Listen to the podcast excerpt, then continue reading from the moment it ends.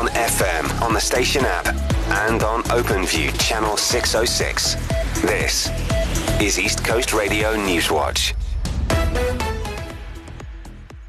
As the ANC gears up for the launch of its election manifesto in Durban tomorrow, KZN youth say they want workable action plans instead of just another list of promises.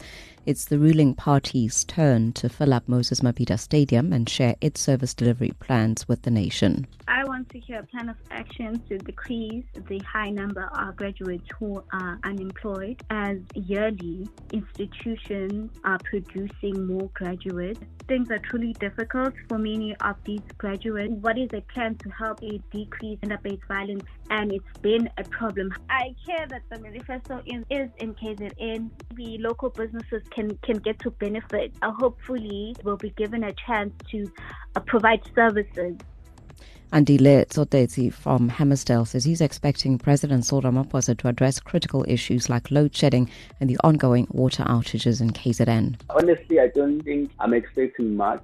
But however, on this upcoming manifesto, I would like them to touch base on critical issues like load shedding. It has affected us emotionally, financially, especially people in the business sector. But in as much as they've been saying that they will create jobs for us, for the past eight years, I'm not sure I will take whatever that they say into heart. So yet it may be in case that temporary jobs will be created for people. What is more important is what uh, the president delivers to the people.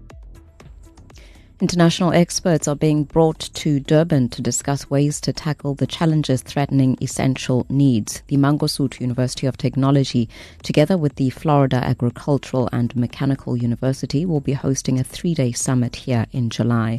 MUT says the event will aim to find solutions to issues like climate change and the current water and electricity outages in South Africa. MUT Deputy Vice Chancellor Professor Nokuthula Sibiya has encouraged all key players to take part. We are expecting more than 30 international partners who will form part of the summit. And part of the speakers will have high profile plenary speakers on energy, water, food, and climate. And these would include ministers, seasoned academics, as well as industry partners. Professor Sibiya says there's also a need to equip young people with their expertise to resolve some of the pressing matters. What we want is possible which is a call for action to recruit and train a new generation of young people and student scientists who are ready to provide solutions to the vexing challenges of the environment. As we are aware that our country is grappling with challenges related to energy as we now and again experience load shedding, water due to climate change, as well as food security. And the decision to deny the husband of slain Amanzimtoti pastor Liesl Diago bail has been hailed as a win for justice.